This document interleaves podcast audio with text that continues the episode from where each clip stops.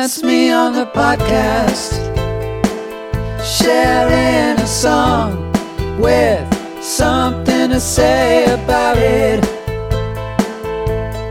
With Thin Lear and Niagara Moon. Losing my opinion. Thin Lear, my friend, how the heck are you today? I'm okay. We were just talking about how we don't know how to start this episode, but I feel like because you came in now with such confidence that Such confidence. you have something really great and spicy, and I invite the listener to Oh, hey, careful, wait with careful. bated breath for whatever it is that we're about to start with. Here we go. We were just talking about movies a little bit. Uh, we mentioned uh, both of us recently rewatched Glengarry Glen Ross. I'll tell you another classic I recently rewatched, and boy, was it wonderful. Uh, I'm sure you're a fan of the film uh, Dog Day Afternoon. Oh God, that's that's one of my favorite. Gonna get on a jet. We're gonna go to Algeria. oh, I just love his voice in that movie. It's All right, nobody goes to the bathroom. it's so aggressive and soft at the same time. Sal. Wyoming's not a country. I gotta keep them cool out here. I gotta keep these guys cool. I got all these precious. There's a scene in that movie where he's just like sweating his ass off and like looking around panicked. Yeah, that's the whole movie. Right, the whole movie. But there's one scene in particular, like near the end, where he's, he kind of like knows he's fucked. And it's just a great piece of acting. 'Cause He doesn't say anything, but you just see the hysteria in his face. It's just, just fantastic. oh man, Gotta love his lines in Glenn, Glenn Gary, Glenn Ross. I think he's got the best, the best bits they saved for him. he's such a lizard in that Glengarry Glen Ross movie. He's just such a, a machine. He is a lizard, but there isn't something. Isn't there something like somewhat redeeming about his character when compared to like no, Ed Harris? or- no, they're all losers.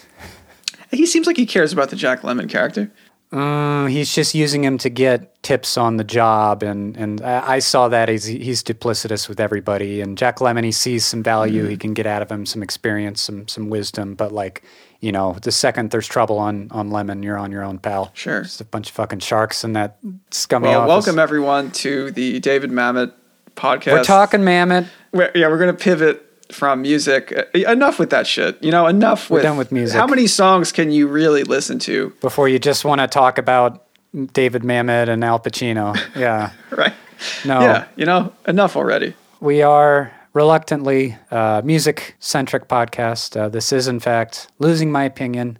I am perennial favorite uh, indie musician Niagara Moon, aka Thomas. I am perennial loser, Thin Lear, aka Matt Longo. Coniferous loser. Uh, deciduous. this is a podcast where we both uh, we do segments. We we come in with songs that we want to share with the other person, have points we want to make, uh, and it's it's all about the art of the surprise. The other person has no idea what to expect. Not no no clue. Well, I mean, you come in with ideas. I lately I've just kind of have been a spectator to my own podcast by by choice. I mean, we've had some great guests. Lucky Yeah, we've got uh, you know Abigail and Jason and of course Nate. Everybody loves a good uh, problematic Nate episode. Lots of good folks on this show, yeah. But uh, it's just you and I today. Good old fashioned Thin And Niagara Moon uh, standoff here. Back to Basics tour, which was an actual tour of uh, I think Limp Bizkit and Korn. Uh, fairly recently. Well, look, we have a, a topic today that is going to be, I, I think, a little bit of a struggle for you. Maybe not. Maybe I'm wrong. I'm going to try to like get you into something, and I don't know how it's going to shake out because we know uh, through multiple tries here on my end that you it's not even a love hate relationship. You have a like hate ambivalent relationship with country music. Uh, is that true? I like Sturgill Simpson. And you said, wait, wait, before you before you answer, before you, and you can't, no, you can't look to just some brand new innovator. You know, they're talking about the genre overall. It's not to say that you hate the concept of lyrics. Like I know you like good lyrics, but it's just not. It's ancillary to the music itself. You've you've gone through that with me before. You don't like the sameness of the country Yeah. feel in terms of the chord changes and the instrumentation, Yep. and that's the impression that I that I get from you. Yeah, I don't. Uh, I don't necessarily like a lot of music where it's really easy to predict the template. Mm-hmm. Like, okay, part A, part B, part C, put them together. Blues is like that. Sure. Hard rock. I don't know anything that I feel like I can predict because I'm such a goddamn smarty pants. It uh, loses me a little bit. And the other thing with country music is you're really hinging a lot on the idea that you're going to find these people's stories interesting or have empathy or interest in the people that the songs are about. A lot of the times Sure. I'm just like, eh, I don't care. Right. Not interested. Uh, you might feel that way today, but I think the the way so my way in is through the instrumentation. I'm going to try to change it up a little bit. All right. Uh, I think I found a way in. These songs that we're going to hear today are from one of my favorite compilation series, uh, from one of my favorite reissue labels. It's a label that comes up on this podcast like probably more than any other podcast in Light in the existence. Attic? Light in the Attic. Oh, for real? Okay. Yeah, yeah, keeps popping up. Um, the best was when I said, "Hey, this should be on Light in the Attic," and you're like, "Well, actually, it, it was Oh yeah, Makoto Kubota. Who doesn't know about them over at Light in the Attic headquarters? Light in the Attic HQ." Um, so this is called, and I've referred to it before. It's called Country Funk. Uh, there are three volumes. Three. Uh, really, the first two volumes, and we're going to listen to all three today. Uh, really, the first two volumes are where it's at for me. I think the sweet spot of kind of like these groovy, richly arranged country songs. And I think that this instrumentation, these arrangements, is like a way to bring you into the country fold. I'm going to try to focus on songs you probably haven't heard from lesser known artists because there's like Dolly Parton and Willie Nelson on this compilation. I like a little Willie Nelson. Okay. All right. So they, we're, we're leaning in the right direction. Blue eyes crying in the rain. Amazing voice in, and bizarre timing. Like with his guitar playing and his singing, it's just very difficult to cover Started him. out. Well, he's a weird mix of influences. he's got a soft Pretty- touch. Yeah. Oh yeah. Yeah. He just dances along the song. up as a heartaches of a fool. That's beautiful. Um, I know. So do you do you think this is maybe going to work? Uh? I like funk, so you got me 50% already. This is looking a little more promising. We're probably talking about late 60s, early 70s. My sweet spot. S C H W E E T. All right. So the first song we're going to listen to is by a guy named Larry John Wilson. Uh, the song is called "Ohoopee River Bottomland." Um, you know how to spell that, right? So it's uh, O H O O P E E. Ohoopee. Okay. Yep, great cover. Great cover. Ohoopee River Bottomland by Larry John Wilson. So Larry John Wilson was kind of like pretty unsung songwriter in his day. I think those in the know really loved him, but he for sure never got to mainstream status. He's in the movie uh, Heartworn Highways, which is uh, one of the best music docs ever. Uh, it's just all these like all these classic songwriters just like hanging out in different settings, playing like really beautiful but laid back versions of their songs, like kind of tossed off. Uh, he has a pretty memorable part in that movie. Um, he has a very distinct voice. It is unmistakably a country, country voice, country approach. All right. If I had a voice like this, I think I'd get into audiobooks or less annoying podcasting. Hey. Uh, but I think you would a less annoying version of my podcasting persona. I think you're gonna dig this song. It's it's that weird amalgamation of styles, but it still has country at the core. Is basically my argument. All right. Ohoopee River Bottomland, Larry John Wilson, 1975, Yep. from the album New Beginnings. Okay, okay. Good start.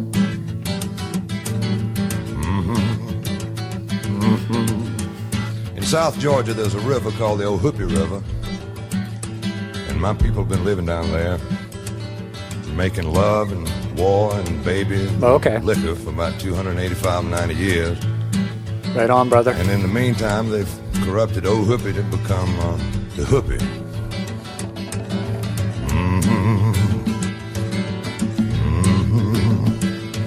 This low rent land is turned to sand. I done stood about all I can. I'm leaving. I'm leaving. Papa, he said, good luck, son. Try to remember there's always one you can turn to. When you need Doesn't sound like country to me, but I like it. Mama fixed the boy some ham and whole cakes and dry your eyes. Cause he knew one day he'd make his own way. Quick as he can, Lord. from the Hoopie River bottom land. Ooh, that bass. Mm-hmm. Farmhouse leaning and the barn is rotting. And my back is bent, chopping cotton. I'm aching, I'm aching. Boxing pine and cropping tobacco. Wore out mule and no count tractors quit. now. This kicks ass. Yeah. This is it now. Sounds like soul music to me, though. This I mean, if you forget, if you ignore the lyrics. That's the country funk, man. There There it is. That's that's the sweet spot.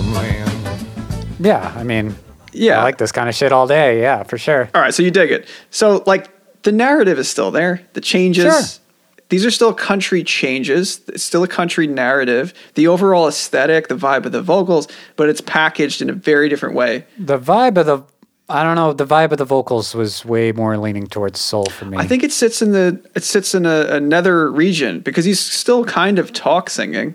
Yeah, they do that in funk too, though. Sure, but the, but it's but it's more um, audiobooky. like it's more it's it's more talky, I think, than than soul might typically get.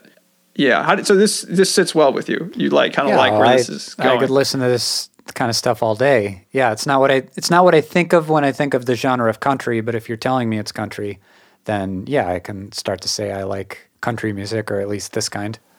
it's country that existed for a period of time. You know, it's when country was kind of like, all right, let's maybe branch out Yeah, a little. let's let's get let's get and a it's funky and it's this period. Yeah, let's let's let's see what happens when we make arrangements more contemporary. Uh, there was just more mm, permission to do that within the genre at this period of time. You know, it's like a ten year period or whatever, and uh, it's interesting because after this period or whatever, when you get further into the '80s, then it kind of goes like back on lockdown again. goes to shit. That might be one way of putting it, but uh, all right, I'm going to I'm going to introduce another tune now. This next song is called Northeast Texas Women. It's very specific. This might be my favorite, very specific regional thing. it's a guy named Willis Alan Ramsey, Northeast Texas Women, some '72. Willis Alan Ramsey, he's an interesting case because like this guy's written a lot of songs for other people over the years, some hits for Waylon Jennings, Lyle Lovett, like other people in the country world, and but his own stuff is great. He just has one album. Wow. Like it's one beloved album under his own name, just Willis Alan Ramsey. And he's been working on his sophomore release since then. So this came out in 72. So he's been crafting this for a while. Uh, but apparently he's still working on the sophomore record and, um, you know, potentially it could come out soon. This song is a, a whole lot of fun, really well written tune. And it's recorded in this perfect way, kind of similar to the last one, where it sounds both tossed off, but also like incredibly in the pocket. So uh, again, it sits in that kind of nether region of country and funk and lives in those two worlds. Uh, this whole record is actually pretty solid.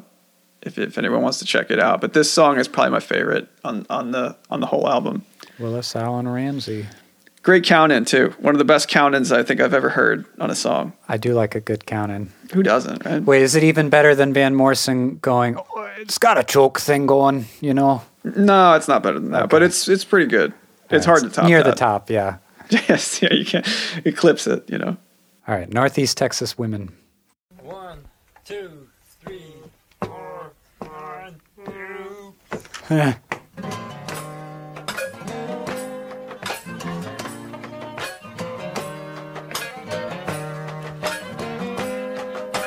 This is, as Matt would say, ramshackle. South of Oklahoma, east of New Mexico, west of Louisiana, where all them Cajuns go.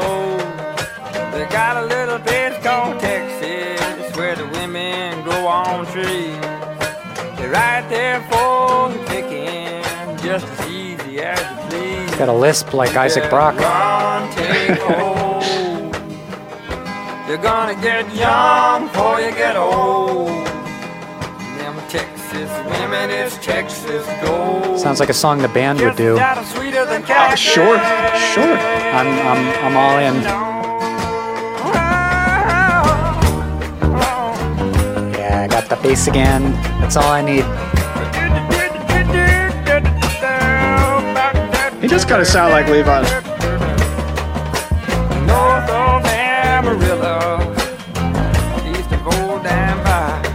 You can find your Cinderella.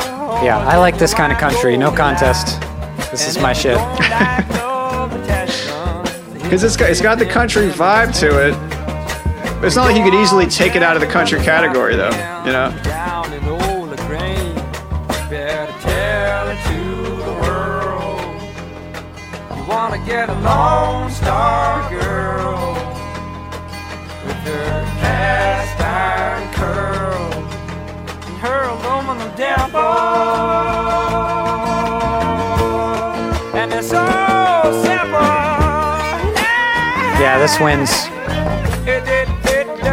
It's got the you know it's got the fiddle. You know, it's got the it's got the vibe. Yeah, that groove is something. Love that song. Did you think this was going to be so easy? No, this is great. This is like the easiest argument I've ever had had to do.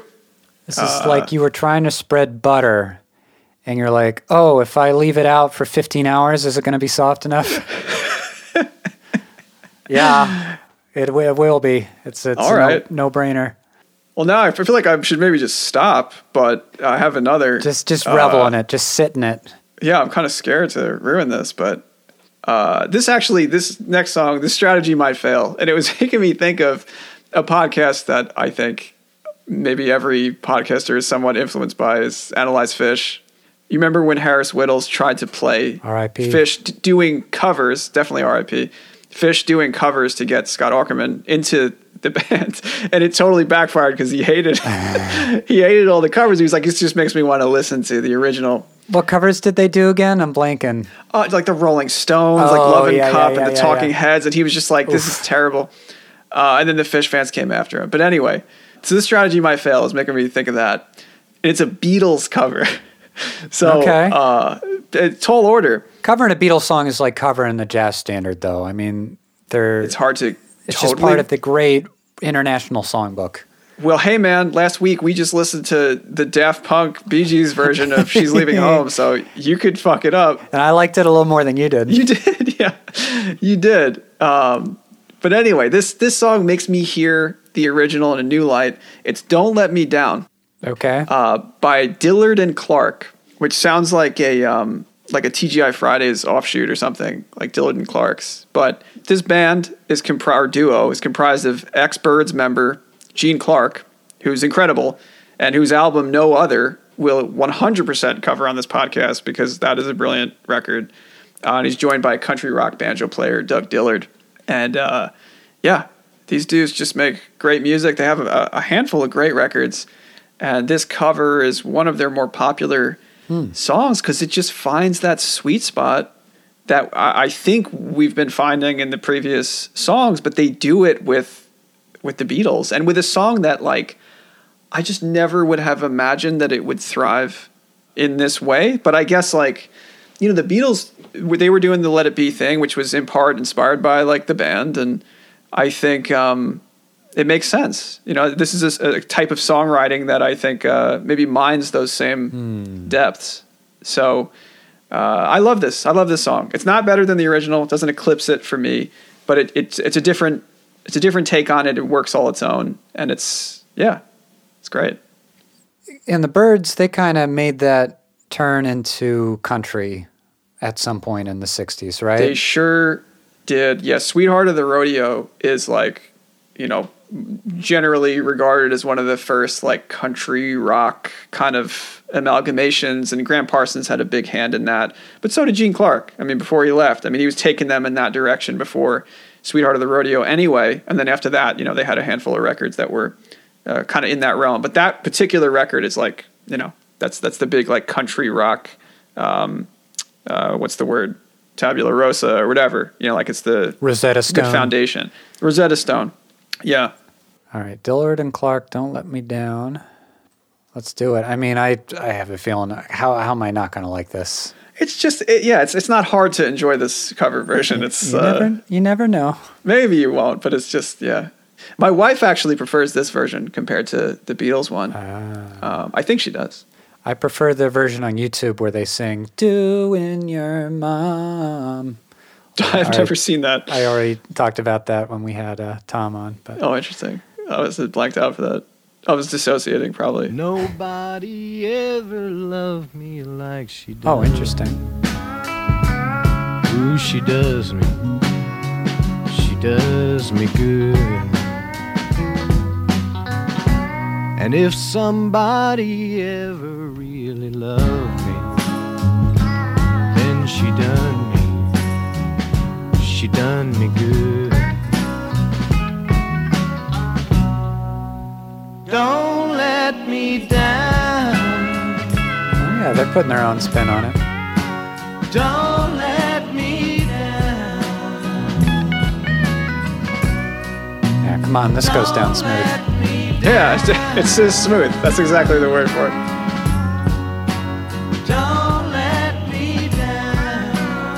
It's like sadder and sweeter than the original, which is like desperate. Yeah, it's less uh, boisterous. yeah. It's more kind of thoughtful I thoughtful. know it's gonna last. Ooh, they are milking that B section. It's a love lasts Getting a every every last drop out of it. It's I love a Gene Clark's voice. no Yeah, this is pretty good. Bassist fucks up there, just leave it in. It's taken just the right amount of liberties. Let me down.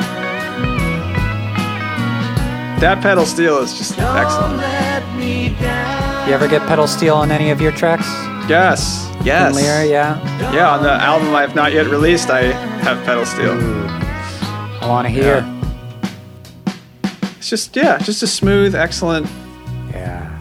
Version of that song. You didn't let me down. Can I play one more? Yes. I'll, I'll Okay. listen to these all day. Forget my segment. I got to play this one. So I would argue that everything up to this point, even though you have your doubts, I think sits at the very least with country as its primary genre, even if there are multiple genres involved. This next song, I, I don't know, because it sort of skirts that hmm. country line into like just something else. I don't even know what you would call it. Um, you know, like maybe where the band sits, like kind of like roots rock or something. I, I, I don't know. I have no idea how to describe this song. It's its own thing. But it's on this compilation. So the dudes from Light in the Attic thought that it fit into the country world. Uh, probably one of my favorite songs on the compilation. Brilliant arrangement. It's a song by Otis Blackwell, who's a real unsung hero of American songwriting. He wrote Fever. He wrote Don't Be Cruel, which is the cover we're listening to. He wrote Great Balls of Fire, All Shook Up, Return to Sender, all these Elvis Oh, hits, all these Sun Okay. Records hits. The list goes on. You've never fucking heard of him, right? He Uh, probably he died should- with like ten dollars in the bank or something. well, no, no, no. I, I know he's. He, he, I, I, I'm not sure he's still alive. Maybe he's still alive, but he was. He's, he was um, uh, still like uh, uh, touring sometimes and, Oh, and writing for people sometimes.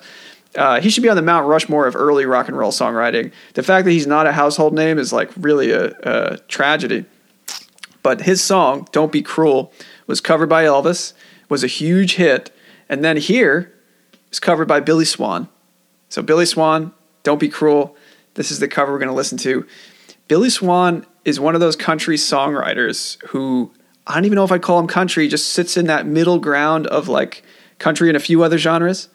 Uh, he had a big hit with a song called I Can Help in the mid 70s, which is an amazing song. I don't know how he feels about it. Um, I've, I've heard maybe that he doesn't uh, like love it because it's, you know, he's so attached to it, but uh, it's a brilliant song and he has a string of great records from, from the 70s.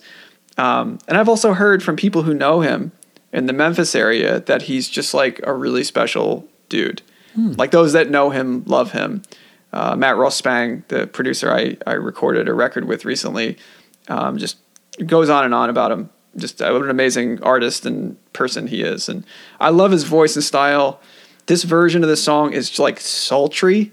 You know, it's it's just it's a different kind of thing. I love this arrangement. I love the vocals. I love the slapback. I think you're gonna, I think you're gonna maybe dig it. I'm always down for slapback. Who doesn't love the slapback? Yeah. All right, Billy Swan, don't be cruel. Again, we're right in the, the zone here, 1974.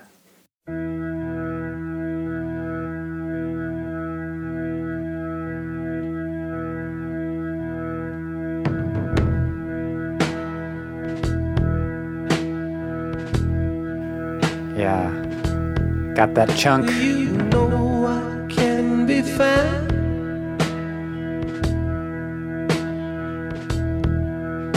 I'm sitting home all alone. Apparently, this was in the show If Euphoria. you can't come Oh, interesting. around, Still not gonna watch it. I don't think it's made for us. Nope. at least on the telephone.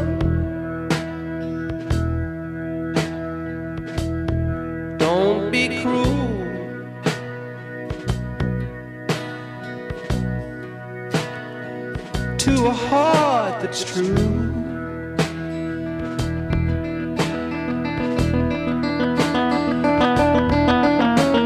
Baby, if I made you mad.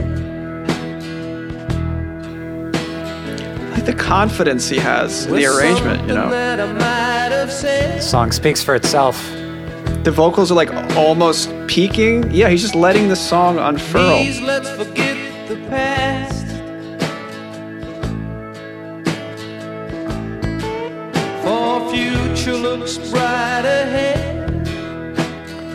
You've outdone yourself this week, Thin Lear, I must say. I'm happy with how this went. You're Yeah. four for four. Otis Blackwell did pass away actually, in 2002. But but uh, he seems it sounds like he was doing all right. See, normally you come on here and you tell me about music, and even if I say I like it, you know, I enjoy it as it's playing. Sometimes it's kind of in one ear, out the other. Like, oh yeah, that was nice. Moving on. Like all four of these songs, I'm gonna be listening to later, and maybe you know the the whole album that they came from. This is uh, Fantastic. Fantastic. Country Funk compilation volumes one and two. Volume three, uh, not as into, but I think it's because it starts to get into those areas of time the, that the um, synthesizers come out. or just sort of less Little gated reverb on the old snare drum. good. it's a little bit less, a little bit less of you know. I I feel like, yes, I mean, I, I feel like the for for the country funk amalgamation, I feel like it just has to sound tossed off and organic and ramshackle, or it's sort of just that it's not those things. It's not that blend. And I think when it gets a little bit more synthetic, even a hair, it just doesn't work for me in the same way. What about when the Bee Gees cover it? Oh, then it's amazing. Yeah, when they bring in the robot voices. Uh, I hope we weren't too harsh on them because I love the Bee Gees. I really do. Uh, but that record is just, is crazy. crazy. Oh well. So what have you been listening to this week, Thomas? Losing my opinion. Oh man, I feel bad. I'm just gonna start there. I feel badly. Uh, Would you bring in some bullshit? Oh man, uh, you you came in this week. You gave me four beautiful songs. Gave me a new appreciation of a, a genre I was struggling to understand. I tried really hard. You know, I'm looking forward to all this these wonderful listening sessions I'm going to have with these artists that I'd never heard of before. Matthew, my theme for this week is I was on the search for the most annoying song of all time. Oh wow. The most annoying pop song of all time. We're looking for those views. We're looking for the views this week. We're looking for the headline and the views. I, the, the country funk is very much going to be ancillary. The most annoying pop song of all time, and uh, that that's our journey today. We're gonna make a descent into hell. Jeez, that's a tough. Uh, that's a. T- I, I mean, there's just so many. Can There's you, so many, but like, st- it, it, it became clear to me how to narrow it down more finely. Uh, I don't know, just off the cuff. What are you thinking here? I have no idea. I mean, there's there's kind of like a whole element of pop where it's like, I mean, it's almost like in order for certain songs to be successful, they have to be annoying as hell, because like not every huge hit is a well written song, not every memorable melody is a well written melody. Like sometimes a melody that's catchy is not necessarily well written in the sense that it's enjoyable to listen to. It's just there, it gets stuck on your cranium, like Shape of You or something. Uh, I really don't like that song. Yeah, that's not a good one, but I don't know. Ed Sheeran doesn't annoy me. Like it, he, a big thing of it is yes, there's we're both grouches and snobs when it comes to pop music. There's a million different popular Yeah. artists. You and I are both going to say we don't like it all, but I've I've built up such a shield over the years that really I can let most of that stuff just roll off off the top. I, it doesn't get under my skin. um, where I, I can you know understand why it's there, why it's popular. You know, you name it, X you know huge artist out there. Like I I can sit with it okay, but then there just sometimes it just goes a step too far.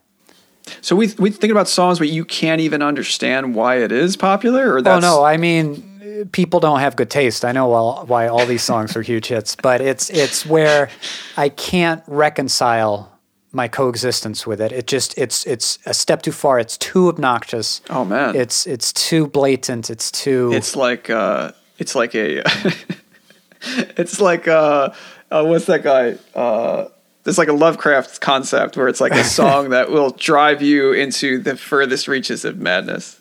what we're going to go ahead and do right now is uh, go towards my my bronze medal pick. Okay. uh, coming in at number three, Sure. the third most annoying pop song of all time.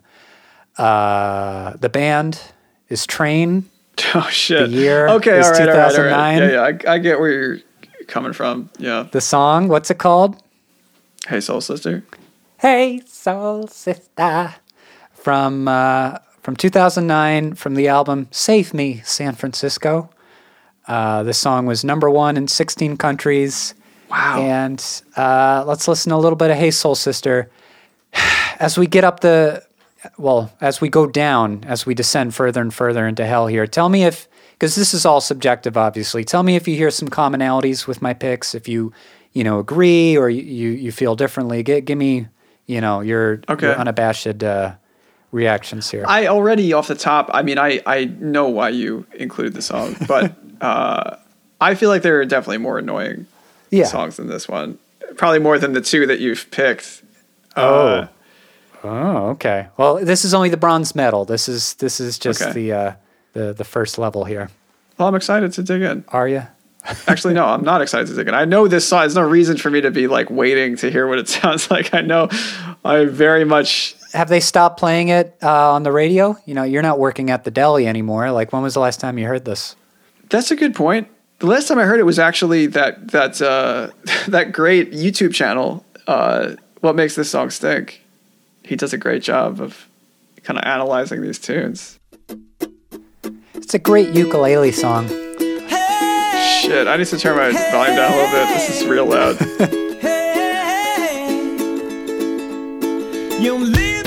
Put you right back in. Uh, well, I guess you were still 40 years old when this came out. Yeah, I was 45.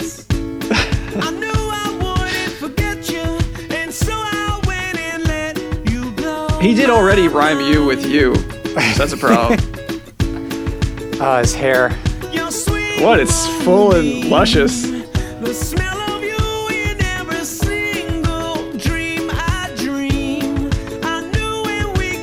He looks like Rob Lowe's failed brother or something. This is though an era in music where you could look like you were 45 and still have a hit song. I don't think you could do that right now. Ah, that fucking falsetto. Ah, that chorus. like he says, radio, stereo. That way you move ain't fair, you know.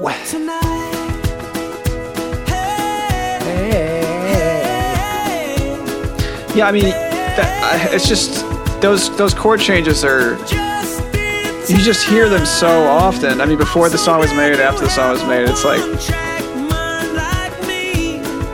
if you're gonna use those changes, the lyrics have to be like bananas. Interesting. Well, the lyrics do get a little bananas. I guess interesting. Then The way you can cut a rug, watching you's the only drug I need. So gangster, I'm so thug. You're the only Ah, one I'm dreaming shit. of, you see. I didn't even know that was the lyric in the song. That's All a problem. So Okay, yeah, he's real up there in his range. that that's my bronze medal of uh, most annoying pop song. Um, Okay. Big factors to consider here: ubiquity.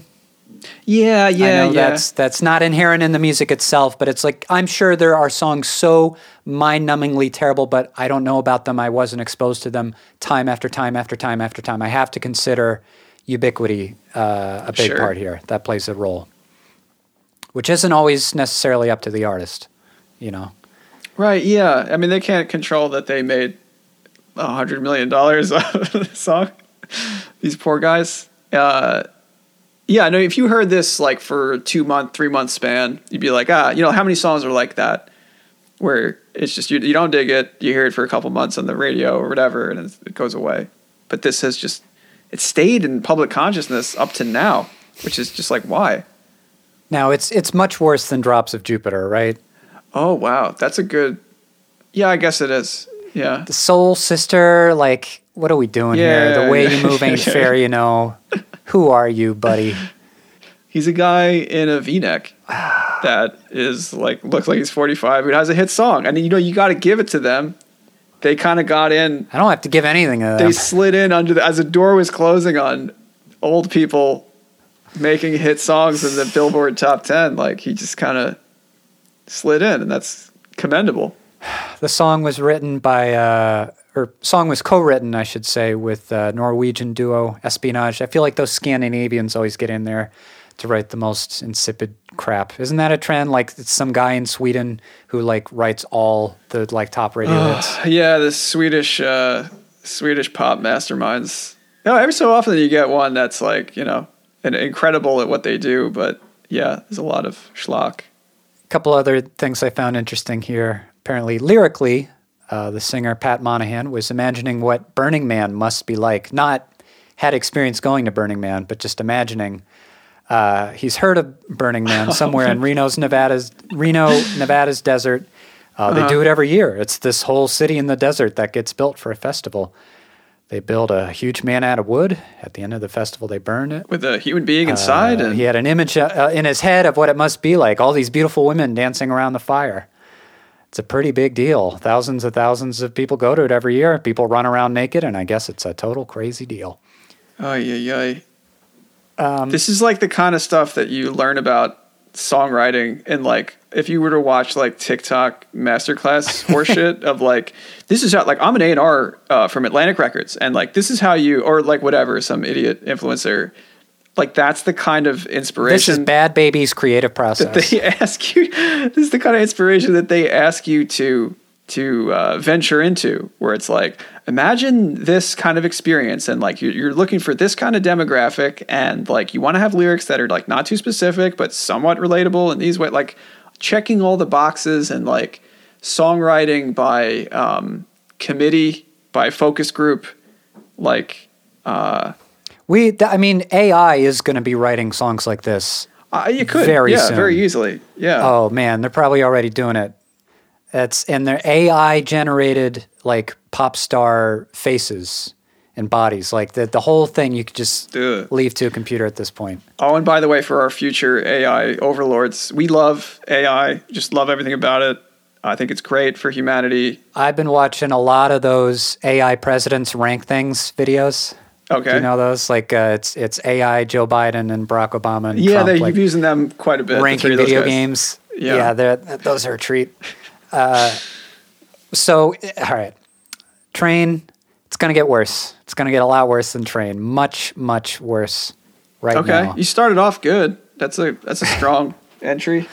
We're we're going to my silver medal here for most annoying pop song of all time. Great. Any any guess?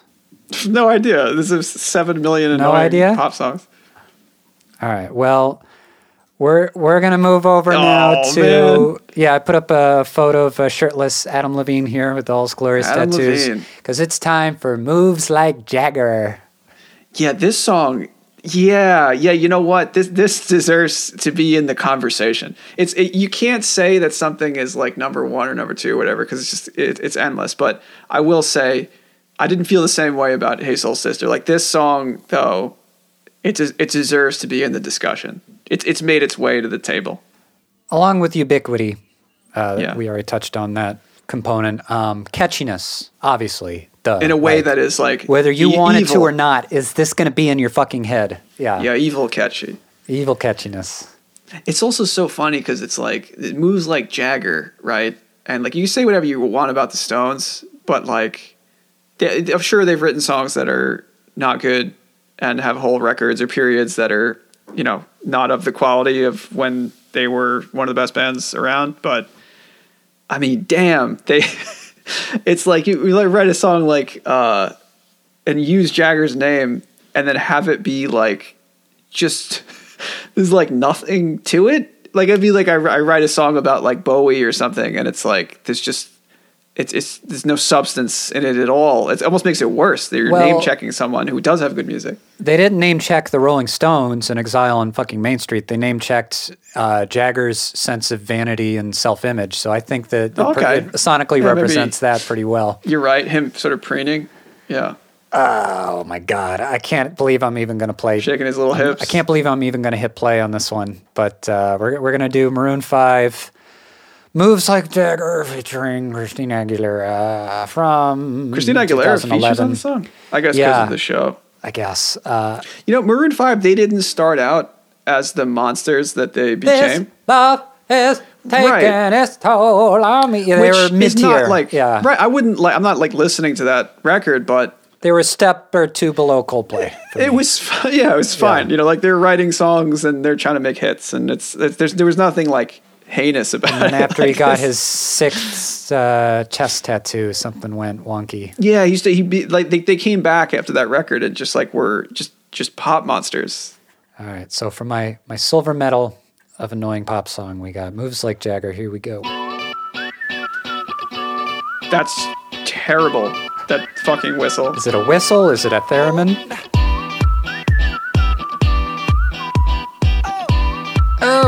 How do how are we feeling about Mr. Levine? I mean, what do you? How do you think I feel about Adam Levine? I don't. I can't say I think about him often. Seeing him shirtless in this video is definitely not improving my image of him. You wanted control, so we waited. I put on a show. This is like a lot worse than I remember it even being. I don't think because I've never listened on quality headphones. I've never, I never sat down and Hear listened to that this song on headphones. Take me by the tongue and I'll know you. Uh, kiss me till you're drunk and I'll show you all the moves like Jagger. I got the moves like Jagger. I Why am I doing this to us? This is rough.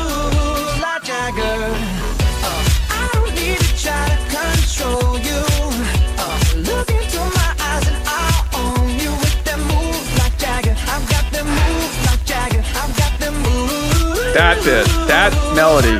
God damn. You feel like you're broken and scarred. Nothing feels right. This has put you right back in 2011. This was 2011. I feel like it was more recent than that. It just hasn't gone away. Oh, so get in the car. You can ride it wherever you want. Get inside it. Yeah. All right, that's it. I, I can't do anymore. Well, he looks like he's walking around at like maybe 4% body fat. So I think that means he is a great musician. Trying to be Iggy Pop. Yeah. Well, uh, Good lord. I'm not sure what to say about that other than it is one of the worst songs I've ever heard. So congratulations. Uh, that's you, you, you got something. All right. Well, before we get to the dreadful final pick here, again, I posed the question: Can you think of any song more annoying than? I guess that the bar's been moved to moves like Jagger, but is there any pop song that gets under your fucking skin more than Adam Levine's nonsense? Or any guesses as to what I'm going to pull out of my hat for number three? Here? I have no idea. You know, like with the annoying pop songs, like I do, I'm so forgetful that I do. A, my brain does a pretty good job of editing this stuff out for me. Like I, I every so often I'll get something stuck in my head. Or remember a song I don't like, or but very rarely do I like walk around with an earworm that is just like I, I can't get rid of. And I think uh, I do a pretty good job of of editing it out for my for myself. So I can't think of anything right now. Yeah, nothing. So No. Guns N' Roses aren't don't quite hit this level for you. Shit. I, I'm not Okay, playing Guns right. N' Roses. They're they're well, they're- they're in the yes, conversation, but they're not this level. There's a song called um, Civil War that they have where his Oh, vocals are just like piercing, like like it's Axl Rose, um, him doing his thing on steroids, and I hear it all the time. That song for whatever reason, and it's just not fun. I'd go for an argument that Axl Rose is the most annoying vocalist of all time. Maybe that that's that's that's territory Yeah. we could explore on a on a later episode. But like, I guess that the band is too solid. Slash kind of has something there.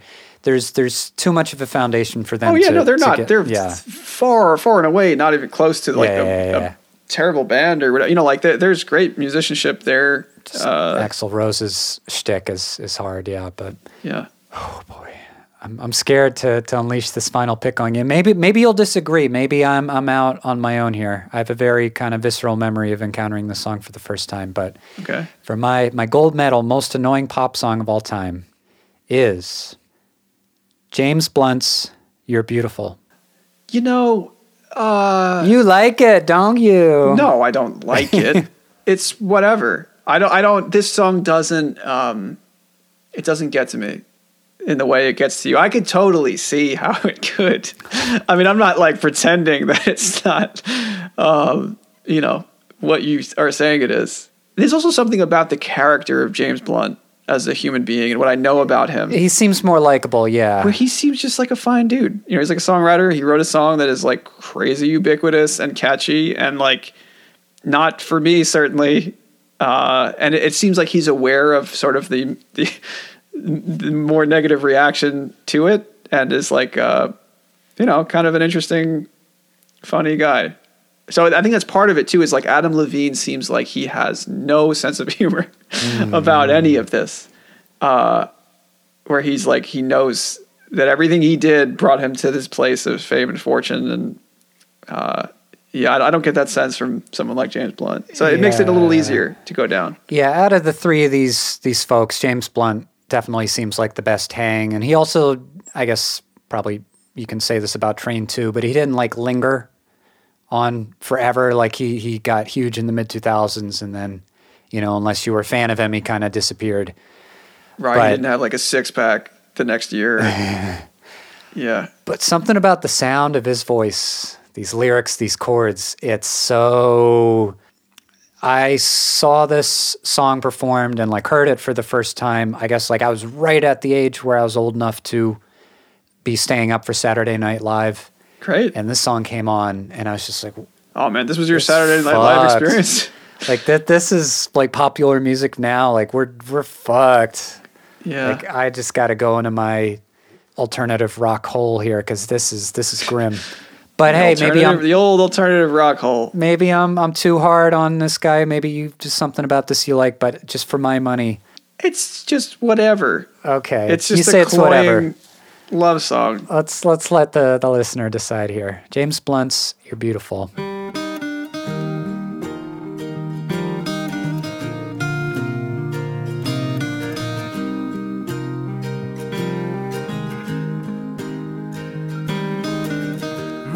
Life is brilliant.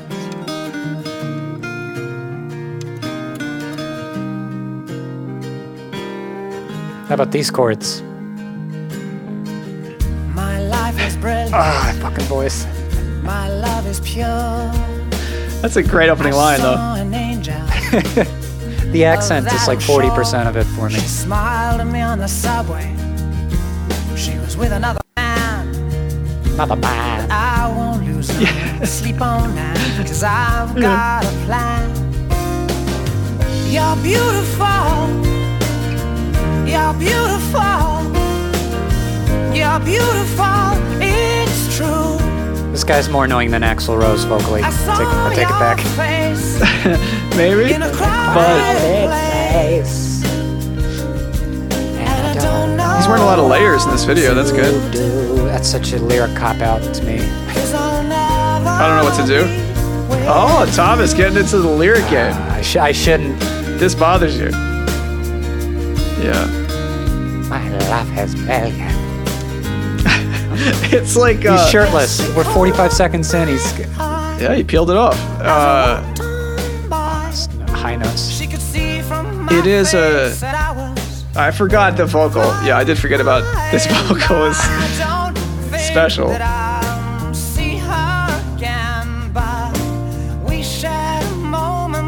Why do I hit the vocals so much?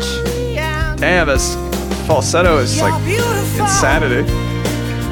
You're beautiful. You're beautiful. Here's one thing I'll say about it. Uh, he is really going for it. You know, he's not. in a crowded There's nothing like It's earnest. half-assed or tepid I, I wouldn't even call it earnest. I mean, he's like emoting the shit out of the song in a way that yes is like somewhat annoying, but he's but he's he's all in. You know, he's not messing about. Eh, That's not a good bridge. the orchestration isn't terrible. I guess you know what. He gets silver medal. I'm swapping this with moves like Jagger. Oh Jagger. yeah, moves like Jagger is like this. Not even moves like Jagger. Let's let's vote that as the number one at this point. competition. Yeah. And he wins on likability too. Yeah, just that fu- the fucking vocals though. If you if you had James Blunt singing moves like Jagger, you'd have the ultimate monster though. Maybe we can agree on that. Oh, okay, that's interesting. Well, but still, it's it's Adam Levine, the man, that I think Yeah. takes moves like Jagger over the because that song, if you listen to it without context, could be in first place. But I think coupled with its engineer, it- you really start to get into a special category. And this song is just like you know, it, it's just uh, it's not a song I like. I agree that it is annoying, but it's like I don't know. I feel like James Blunt has kind of redeemed himself also, and it's just it's it's hard to disconnect that from the song itself. Yeah, yeah, yeah. I'm, I'm swapping them. Uh, listener, is moves like Jagger the most annoying pop song ever? If you got a more annoying one, uh, keep it to yourself because I've already tortured myself enough this week. But no, I, I am curious what the people think. I, I think I've I picked a good one, but there there could be an even more vicious contender out there. You did a good job because I went into this. I would say out of the three, really, it's only that one that like is in the conversation for me.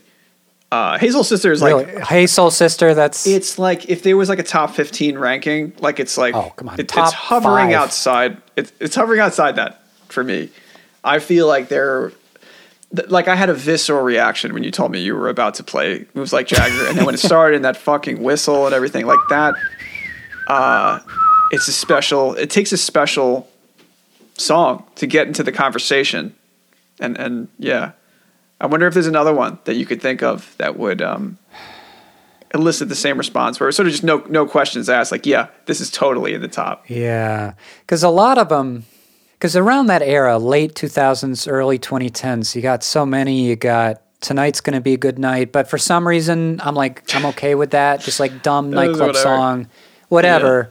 Uh, party rockers in the house tonight. Like I kind of Yeah. admire yeah they do the, and what the they ability of that song to, to, to pull off what they pulled off. It's I don't want to hear it, but like, you know, I, I don't like Beyonce, I don't like Rihanna, Justin Bieber, any of them. But that somehow they all they sit in a place that I can deal with. But fucking Maroon Five and what they became, it's it's something that's else special to me. Yeah, yeah a lot of these pop artists make songs that are um, just annoying enough to stick around but maybe not so annoying where it's like borderline offensively annoying yeah. uh, that's that sweet spot with those artists that you just mentioned There is a sweet spot. Yeah, not so sweet spot. yeah Well, hell, what what do we learn today, Thin Lear? Uh, I don't know if we learned that much. I think we found a, a good way of bringing you into the country fold, which I'm Yes, we did. happy about. I think it could maybe kick down some doors. Maybe you start, you know, you'll, you'll show up uh, next week with a 10 gallon hat listening to Hank Williams. Yeehaw! yeah. Yeah, maybe. And uh, what did we learn from your segment? I don't know. It moves like Jagger that I uh, wish you hadn't brought it up is really all I, because that's Yeah. a, that's a rough one. Yep. And uh, like you said, I learned uh, at least four different artists, four different songs I got to jump on. I was really digging that segment. Nice uh, counterbalance to Oh the, yeah. Perfect complement. Oh, the shite I brought in. But Perfect complement. well, listener out there, if you enjoyed this episode of Losing My Opinion, go ahead and subscribe so you never miss a future episode. Uh, leave a nice rating or review on your platform of choice. You also got the old social media there. Follow Losing My Opinion on Twitter, Instagram, or TikTok. And, uh, you know, I, I, I came in saying it was James Blunt. I'm changing it to uh, Moves Like Jagger, Maroon 5 now. I'm saying that's the most annoying pop song of all time. And I could be wrong now. But I don't think so. What is that supposed to be? I'll put slapback on it. Will that make it better? Oh, okay. Yeah, all right. Yeah, that sounds good. That that works for me. Uh, so long, suckers. We will see you next week. Bye bye.